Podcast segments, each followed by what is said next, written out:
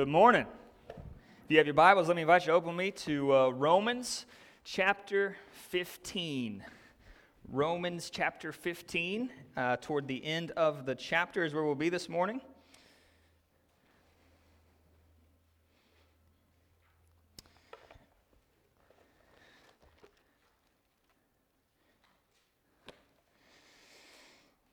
We will be um, completing Romans chapter 15 this morning.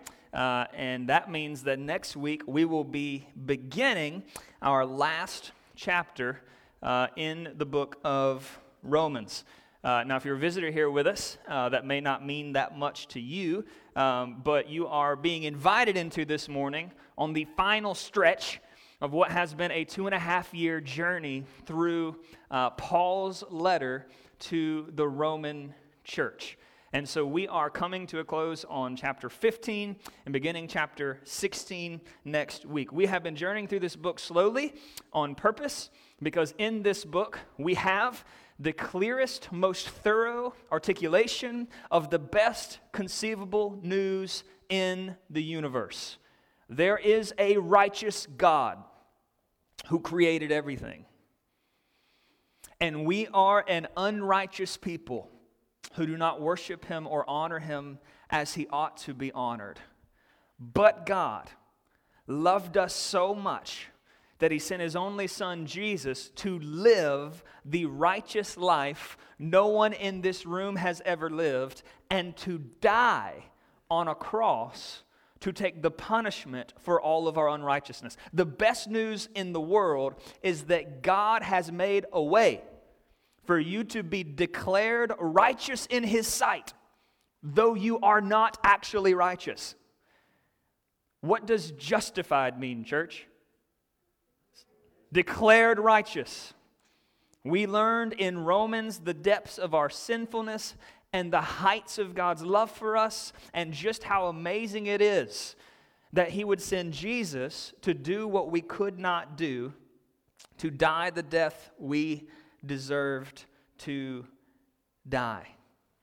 This message is what is explained so clearly in the book of Romans. And this message is what changes our lives in this room. And this message is what changed the Apostle Paul's life, who wrote this letter. For, so, for uh, chapter after chapter, we, we, we dove into the depths of this. But now in chapters 15 and 16, we come to the end of what is an actual letter. So Paul is now uh, not just diving into the doctrinal depths that he did in chapters 1 through 11. Now he's providing some practical, logistical information about his travel plans.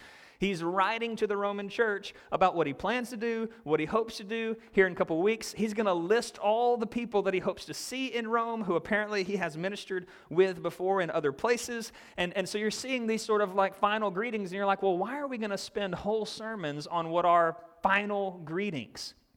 Well, it's in these final greetings that we see all of Paul's theology he articulated in the first uh, part of the book now fleshed out in how he plans, how he thinks, and how he even talks to the Christian church in Rome. What we're going to see this morning is, is how his theology affects his everyday conversation, how the gospel of God affects his everyday relationships and, and his way of thinking about the church. So, so, with all that background behind us and fresh on our minds, hopefully you're caught up by a little bit. Um, uh, if you're first time here this morning, couldn't summarize all 94 sermons prior to this one, but hopefully you kind of got a little bit of footing where you're at in this letter.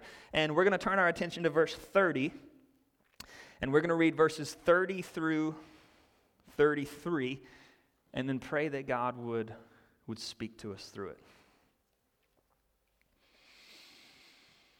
I appeal to you, brothers, by our Lord Jesus Christ and by the love of the Spirit to strive together with me in your prayers to God on my behalf, that I may be delivered from the unbelievers in Judea, that my service for Jerusalem may be acceptable to the saints, so that by God's will I may come to you with joy and be refreshed in your company May the God of peace be with you all. Amen. Join me in praying uh, for God to grant us understanding.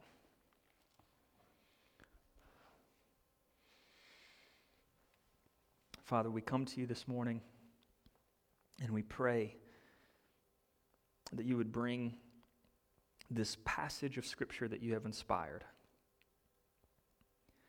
bring it to life in our minds, our hearts, and in our daily lives, Father. We, we, we come to you asking that you would help us to think how, how the Apostle Paul thought. Help us to see the truths, the deep theological truths that drive the way he speaks and makes decisions, God. We pray that this text would bring us great joy. We pray that this text would uh, stir us to worship. And we also pray that this text would do the work of convicting us of neglecting the precious gifts that you've given us by your grace, God. So we, we just come to you and we ask if it be your will, God, would you speak in the power of the Spirit to change hearts and lives and stir your people to worship? We pray this by your grace and for your glory. In Jesus' name, amen. If you remember the last couple weeks, Paul has been articulating his plans he has an ambition to get the good news of Jesus to the places where it's never been preached. The good news that we just described in, uh, just a few moments ago, he, he has a burden for people living in places where there is no church at all to proclaim the goodness of Jesus. And so he, he's, he's lived his life for the, for the last several years of his life. He's, he's been pouring himself out for planting churches in one region, and now he writes to Rome, farthest west that he's ever been, and he asks that the Roman church help him get to Spain, a place where there were no churches yet, a place full of people who had not heard the good news of Jesus. And so this in this letter, he's he's requesting that they aid him to get there so he can plant churches there. And, and last week we saw that he paused and said, But before I can do that, I've got plans to go to Jerusalem. I have a 2,000 mile detour I need to take because there are Christians in Jerusalem dying of famine. And I've collected an offering to take to them to bring them aid.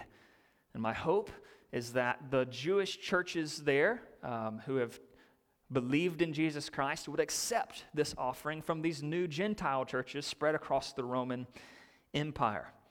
And so he's, he's unpacked all of these desires and these plans. And then in verse 30, he, he stops, and it's almost like he looks right at the reader and, and he says this, verse 30 I appeal to you, brothers, by our Lord Jesus Christ, by the love of the Spirit, to strive together with me in your prayers to God on my behalf.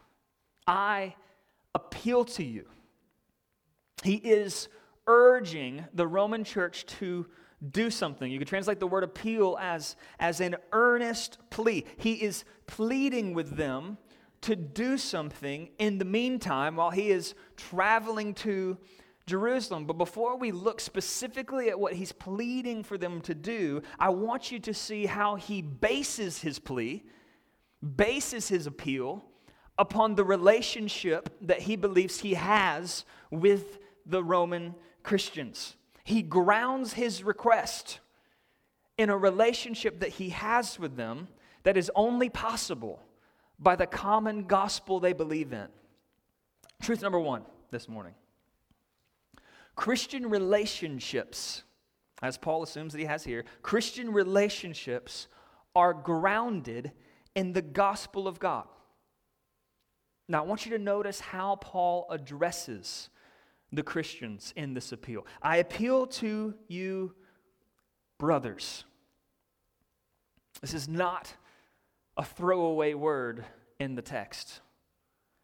This is placed here intentionally as a reminder of the type of relationship that Christians are to pursue with one another. I appeal to you, brothers. If you remember in Romans chapter 12, as he is articulating what the Christian community should strive to be, Paul writes in Romans 12:10, "Love one another with brotherly affection.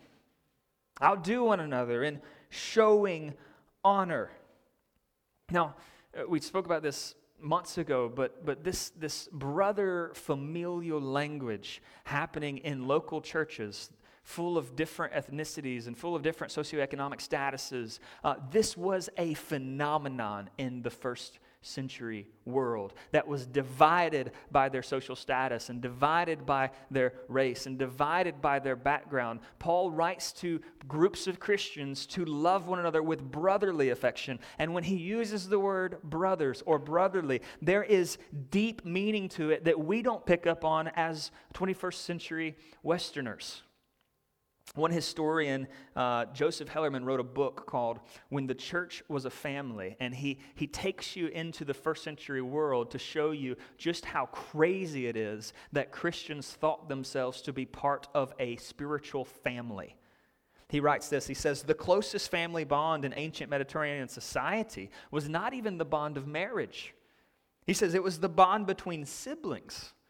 Correspondingly, the most treacherous act of disloyalty in the ancient family was not even disloyalty to one's spouse, it was betrayal of one's brother. Brother meant immeasurably more to the authors of the Bible than the word means to you and me, and it was their most important family relationship culturally. Now, we're not saying that, that, that the Bible advocates that, you know, cheating on your wife is not as bad as uh, being disloyal to your brother. He's saying societally, family was such a big deal that to betray brother was seen as more treacherous. And so, for Paul coming in and saying, I appeal to you, I urge you on the basis of the fact that we are brothers and sisters in Christ. For Paul, he's acknowledging something he's talked about in the gospel already that the gospel not only offers you forgiveness in this room, it invites you into a new family of brothers and sisters living under the care of one heavenly Father. Paul appeals to these brothers and sisters based off of what the gospel offered them. Consider what he taught us in Romans chapter 8, verse 14 that all who are led by the Spirit of God are sons of God. For you did not receive the spirit of slavery to fall back into fear, but you've received the spirit of adoptions, uh, uh, by whom we cry, uh, Abba, Father. The Spirit Himself bears witness with our spirit that we are children of God. We have one heavenly Father, and, and therefore, local churches are not institutions that you attend or services that you watch. They are families that you join based on a common faith in Jesus. So Paul appeals not to strangers, but to brothers and sisters that he hopes to join himself to when he gets to Rome. But that's not all he directs our attention to. Verse 30 I appeal to you, brothers, by our Lord Jesus Christ. He appeals to them based on their common Lord Jesus. We have one heavenly Father, we have one Lord Jesus. Faith in Jesus is the only way we have access into the spiritual family. But Jesus becomes more to us than just access, more to us than just means to an end. To the Christian person, Jesus becomes not only Savior, but he becomes Lord or leader of the life. And so Romans 10 12 says there is no distinction between Jew and Greek, for the same Lord is Lord of all, bestowing on him riches on all who call on him. For everyone who calls on the name of the Lord will be saved. This means that, that Christian in this room, if you are a, are a Christian, put faith in Jesus, then Jesus is your Lord, meaning he is leader of our lives. He's, his mission is our mission, his way is our way. And so this common Lord brings us into deeper connection with one another because we're all want ultimately the same thing. I mean, ultimately, we Christians, no matter how different we are, what jobs we work, uh, what our personality are, uh, we are joined because we are fighting for the same things. We are being led by the same person, namely the Lord Jesus Christ. So, no matter our differences, we have the same ultimate desires. We want to know the Lord and make him known. Romans 14, 7. None of us lives to himself. None of us dies to himself, for if we live, we live to the Lord, and if we die, we die to the Lord. So then, whether we live or whether we die, we are the Lord's. This common life purpose unites us, and so it makes total sense that Paul would appeal to them and would urge them based upon the fact that we have the same Jesus leading us to accomplish the same mission. How wonderful would the camaraderie be in this room if all of us had Jesus as our ultimate aim in life? When you think about um, camaraderie amongst troops in the military and how deep those bonds are, are made, or in a much lesser scale, uh, you think of camaraderie on sports teams. Um, there's such a deep bond between people that you play sports with for three or four years in college. And, and why is that? Well, there's a common goal, a common enemy, a common need. If, if my brother fails, then the whole unit fails. If my sister fails, then the whole unit fails. There is a corporate striving together to accomplish the same end. And thus, Paul appeals on the basis of we've got one Lord Jesus. I appeal to you, brothers, by our Lord Jesus Christ and by the love of the Spirit. Last thing that he points your eyes to is the reality that the Christian life and Christian relationships are not only a matter of external or positional changes. The gospel is a promise of an internal experiential change. The gospel of God offers you a new heavenly Father, a new Lord Jesus, and a new heart by the power of the Holy Spirit to walk out the, the commands and leadership of the Lord Jesus. The gospel of God not only saves you, it changes you. And we don't have to rely upon our own strength to pursue Christian relationships and unity. We rely upon what the Lord promised us in the power of the Holy Spirit. We have one Heavenly Father, one Lord Jesus, and we have one Spirit of love. This was promised us in Romans 5 5 that we read just a few moments ago. That, that and hope does not put us to shame because God's love has been poured into our hearts through the Holy Spirit who has been given to us. If you have put your faith in Jesus Christ, you not only have the mandate to love brothers and sisters in Christ, you've been given the capacity to do so by the miracle work of the Holy Spirit. If you're in this room and you have no deep relationships with other Christians and no desire to have them, and you believe that maybe you are incapable of having them because of some sort of personality quirks or some sort of whatever, fill in the blank. If, if you have no deep relationships with other Christians who are grounded in the gospel of God, there is no excuse that you can have that is biblical. The, the Bible and the gospel that's been promised to you has, has, has laid out this reality that the Holy Spirit of God's love is poured into believers, that they have the capacity to love one another and walk in relationship to one another. And so, if you're in that place, do not mourn over what you sense that you lack. Rejoice that God fills up what is lacking. And plead with God to help you pursue deeper relationships with Christians.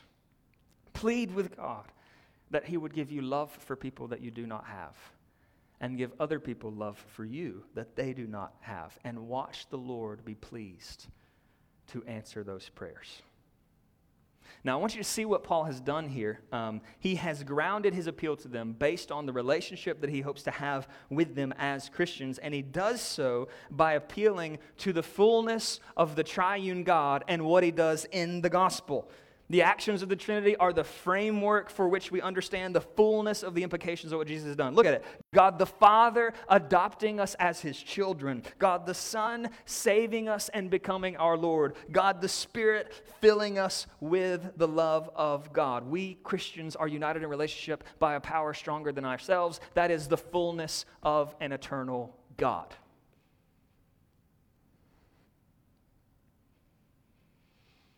Romans 15:30. We'll keep moving since none of y'all cared about that. Romans 15:30. I appeal to you, brothers, by our Lord Jesus Christ and by the love of the Spirit. Man, that's whew, the fullness of God. To strive together with me in your prayers to God on my behalf, that I may be delivered from the unbelievers in Judea, and that my service for Jerusalem may be acceptable to the saints. What is Paul longing that this community of faith do? What's he pleading with them for to do on the basis of their gospel grounded relationship? Pray for me. Truth number two Christians minister to one another by praying together. Paul wants this church, when they gather together, one of the things he wants them to do is give yourselves corporately to prayer for this trip to Jerusalem for me. He doesn't want them to just say a prayer, he wants them to strive together in prayer for him.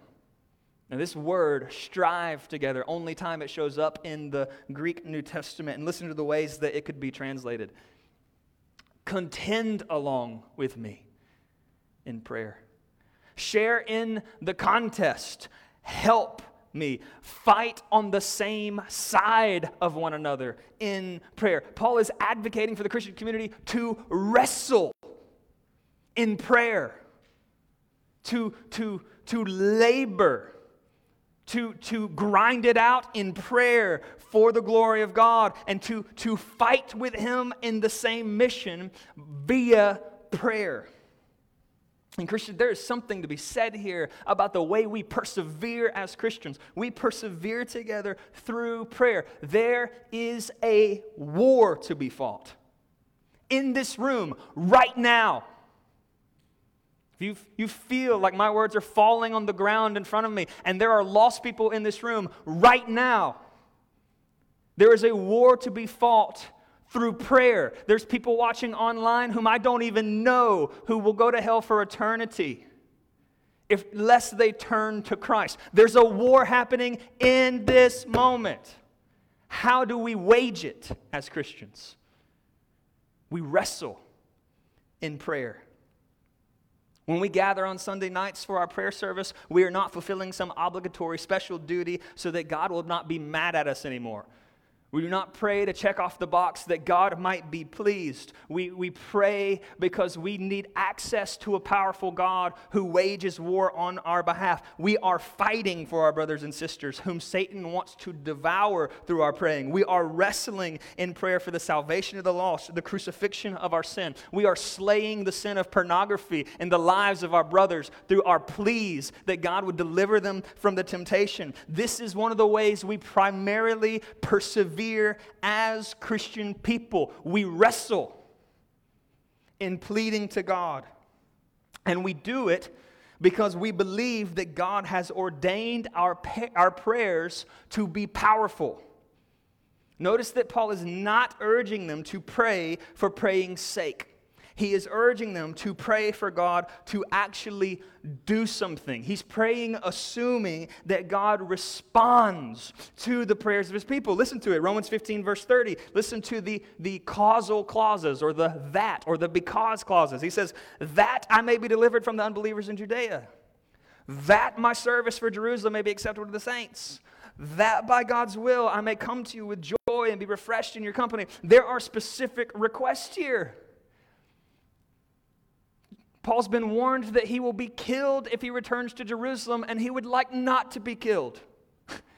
He, he hopes that when he brings the offering from the Gentile churches, it will be accepted and it will cause the church to glorify the God of the gospel that motivated them to give. He hopes to return to Rome so that he can get to Spain. And so he says, Labor with me, wrestle with me in praying because he believes God is totally capable of answering each of these requests. Do you realize in praying for this, this means that Paul believes that God is sovereign even over the human will. Please pray that I not be delivered into the hands of the unbelievers. Pray that my offering might be accepted. He's praying, recognizing that God Almighty, in a moment, could change the heart of he who seeks to kill Paul because Paul preaches Christ, and he can change that heart to be a person who preaches Christ. Why does Paul believe that? Because it happened to Paul. Because he was going to kill Christians in Damascus. And then, in a moment, the sovereign God overcame his sinful will and drew him to faith in Jesus and made him a preacher of Jesus, not a persecutor of those who follow Jesus. Why does he say, Labor with me in prayer? Because there is power in prayer to a sovereign God who has ordained prayer as the means through which he acts. So at the end of the day, you don't get any of the credit. God gets the glory. Prayer is powerful because God is powerful to answer prayer. And I can say this with great confidence this morning that there are people in this room this morning that have gone from spiritual death to spiritual life and have been baptized in this church because of wrestling, persevering prayer for them by name in this room on Sunday nights at 6 o'clock.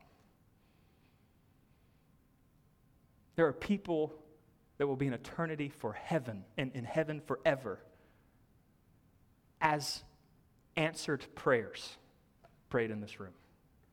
I can say with great confidence this morning that there are some in this room, and especially in the last service and both these services, that have your names written in my own personal journal. And by God's grace, you have a little notch by your name because at one point you were dead and dying and going to hell. And by God's grace, He answered prayers, and now you have life in Jesus.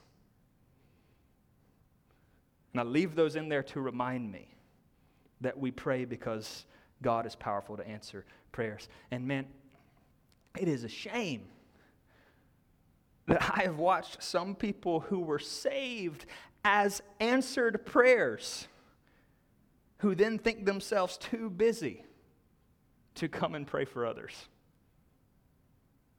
It is amazing to me what we will spiritually deprive ourselves of, even when we know the facts of how good it is for us and for the souls of others.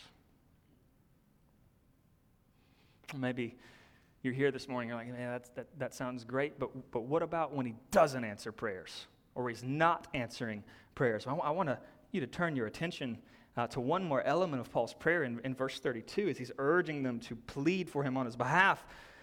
Look at the phrase that he adds in there. So that by God's will I may come to you with joy. We, we persevere together through prayer. We pray because God is powerful to answer. But, but we also, we pray to align our will with God's will. Paul adds this subtle phrase, by God's will. He, he asks for what, he, for what God wills to happen, uh, or Paul asks what, what he wills to happen, but then he submits himself under the will of God, recognizing that God's will is better than his will. I don't want God to answer bad prayers in bad timing because I'm not as smart as him.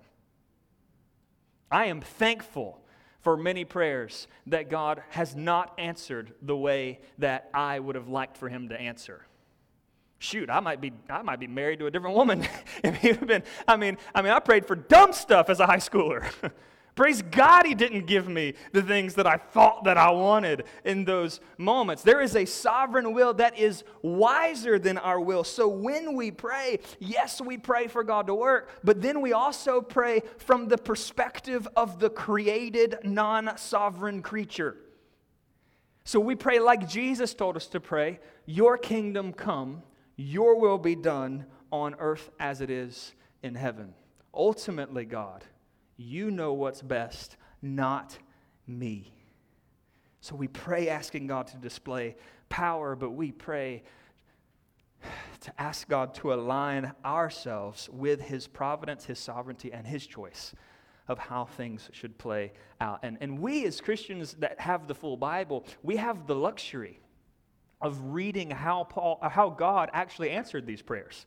We, we kind of get to see the story as it transpires after Paul's urging for them to, to pray for him. So, so we know from reading the book of Acts that Paul's offering was accepted in Jerusalem, that Paul was not killed by the Jews, and that he did, in fact, make it to Rome.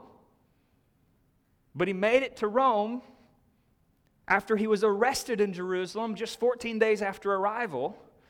He, he would make it to Rome as a prisoner of the Roman Empire.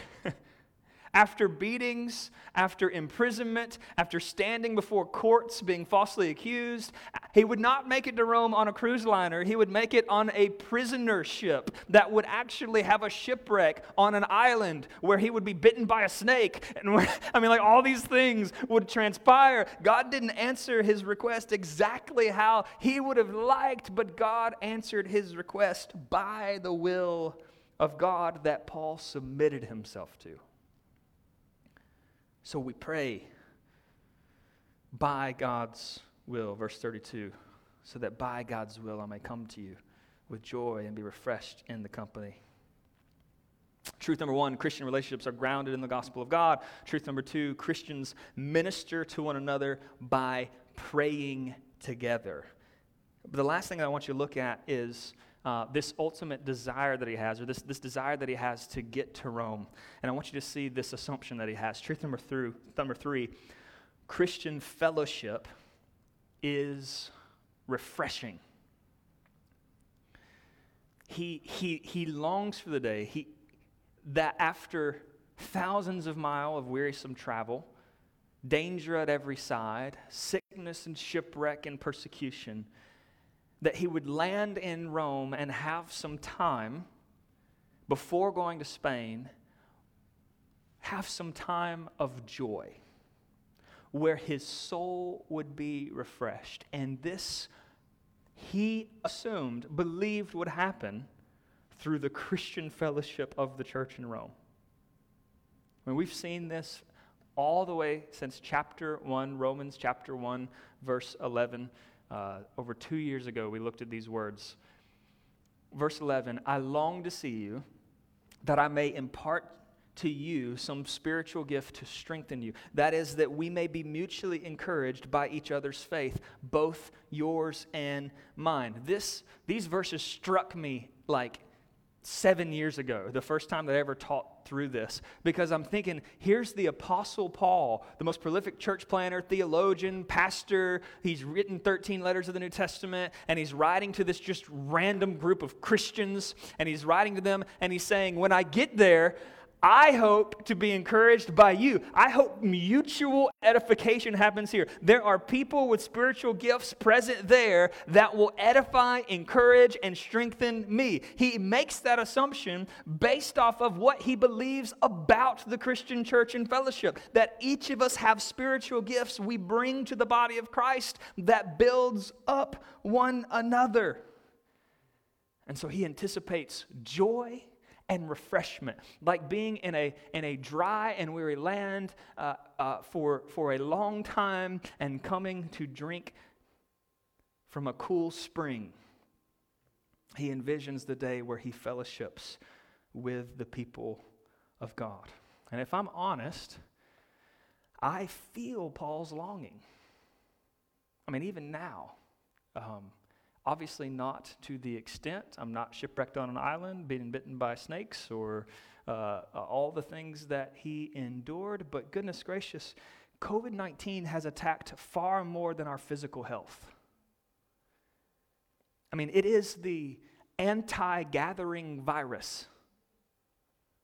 It is the social distancing virus. It literally attacks the primary function of the local church and the very thing that God has ordained to refresh your weary soul.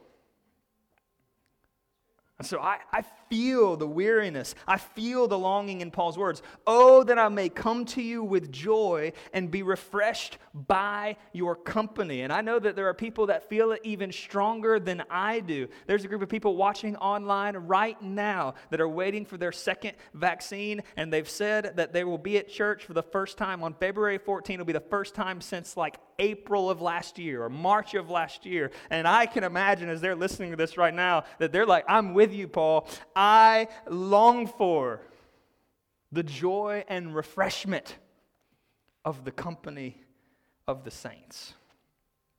And I cannot wait until the day where we get to gather again in homes studying the Bible together, and we're overflowing living rooms, and people are grabbing chairs out of the closet and trying to fit everybody in to study the Word. And I can't wait to the day where we're in one service in here and we are uncomfortably close to one another, and we are singing to the point where the walls are rumbling in here, being refreshed by the fullness of the saints that God has granted us here in this church. That day is coming, praise the Lord. Either, either in this life or the next, it's coming. we will again be refreshed by the fullness of the gathering of the saints. But I do want to raise a flag of warning this morning. There are many of us who are not here, not because they fear COVID not because they are high risk and legitimately need to stay away from crowded spaces. But there are many who simply do not believe God's word about God's church, and they are just being disobedient purposefully denying themselves of relationships built upon the gospel, purposely denying themselves of the ministry of corporate prayer and the refreshment of the fellowship of the saints. And they are spiritually suffocating because of it. May we be a people who take seriously the warning of Hebrews chapter 10. Consider how to stir up one another to love and good works, not neglecting to meet together, as is the habit of some, but encouraging one, one another. And then he says, and all the more as you see the day drawing near, all the more as you need perseverance to make it to when Jesus comes again. Don't get together less, get together more. You need this. And perhaps this is not for you this morning because you are here this morning and because or you're listening online. But maybe you know someone who is using COVID 19 as a cover up for their own sin. They are content to go to work, to restaurants, on vacation, and to the gym, but church is too much of a risk. They make no efforts to take advantage of online options or to reach out to brothers and sisters in Christ who need their spiritual gifts. And these people, they're not only living in sin, but they are depriving themselves of joy and refreshment that their souls need in such a time as this. and, and, as a pastor, I'm, I'm watching a couple nosedive spiritually into the path of destruction because they've used COVID 19 as a good excuse to avoid Christian accountability. I pray that we'd be a church that loves them and won't let them go without a fight, that calls and texts and shows up and messages and pleads with them for the joy of their own souls to be connected again to the family of God. Paul understood these to be good gifts of a gracious God for our joy and for his glory. Let's let, let me just to get the text in front of us again. Let me read it one last time and then let me leave you with a few takeaways. I appeal to you, brothers, by our Lord Jesus Christ and by the love of the Spirit, to strive together with me in your prayers to God on my behalf, that I may be delivered from the unbelievers in Judea, that my service for Jerusalem may be acceptable to the saints, so that by God's will I may come to you with joy and be refreshed in your company. May the God of peace be with you all. Amen. Let me leave you with three takeaways. Number one, build gospel grounded relationships with Christians. Nothing about what I have said about the refreshment and the joy that comes with the company of the saints um, takes away from the fact that this is really hard work. like, like, it's glorious, but glorious doesn't equal easy. I mean, uh, that's why we have chapters like Romans 12 and, and earlier in Romans 15, where it's saying, forgive one another, bear one another's burdens. Why do they command that? Because there's going to be stuff to forgive each other for. because there's going to be burdens to, to bear, because the church is a gathered of uh, reborn people, but sinful people nonetheless. And so relationships take work, they require sacrifice, they require you to be vulnerable, they open you up to potential conflict, they take away from your time, they, they are, are uh, uh, life sucking sometimes, because not always are they mutually edifying, but sometimes you need to be strong while the other one is weak. But according to the Bible, Bible, they are incredibly worth it. Do the hard work of building a relationship with someone that's grounded in the gospel of God. Not just because you enjoy their company, but because they turn your eyes to Jesus when you don't have the strength to look yourself. You need people in your life like that, and it won't just happen. You must strive in prayer for it and pursue it do the hard work of building gospel grounded relationships and enjoy the blessings that flow from them. Number two, reflect on your prayer life. I assume all of us always have confession and repentance to do um, when it comes to our prayer life. Either we doubt God has the power to answer our prayers, uh, or we don't want to align our wills with God's will. I mean, uh, perhaps you're here and you need to recommit yourself to gathering with this church to pray, or maybe you need to reevaluate how you make time for prayer throughout the week. If you don't have a plan for praying, you are planning not to pray. It is a striving and a wrestling. Again, that is eternally worth it. Last truth, or last takeaway, number three, reach out to those who are disconnected from Christian community. We all know people uh, that are casualties of this pandemic, the isolation that followed, uh, the temptation they gave into with no accountability, the comfort that they now have in the walls of their own homes. And we have been given a responsibility by God to care for them like brothers and sisters and to pursue them in love and to call them back to the refreshing that their souls and our souls need. And so, may God work miracles through our conversations in the coming week, and, and may, may the things that drive Paul in this paragraph uh, also drive us. So let's, let's pray, ask for God to work.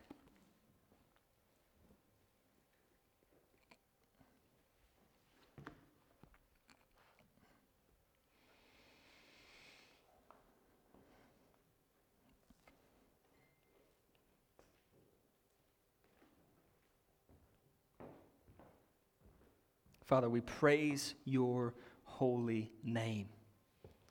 You have granted us relationship with yourself by your grace and for your glory. And by extension, you have granted us relationship with one another. You have invited us to participate in mission that is bigger than ourselves through prayer. Father, you have granted us the gift of refreshing company and joy that we do not deserve. And so, Lord, may we appreciate it work for it, strive for it. May we not neglect it. Father, may we enjoy your good and gracious gifts as members of the body of Christ and the family of God, built together as a temple for your Holy Spirit, Lord. You are displaying the fullness of your triune glory through saving a people for yourself and bringing them into Christian communities that foreshadow an eternity of harmony with one another and with you. So, God, I pray, would you help us now? Help us now to confess, to repent, to rejoice, to pray in response to these words. In Jesus' name.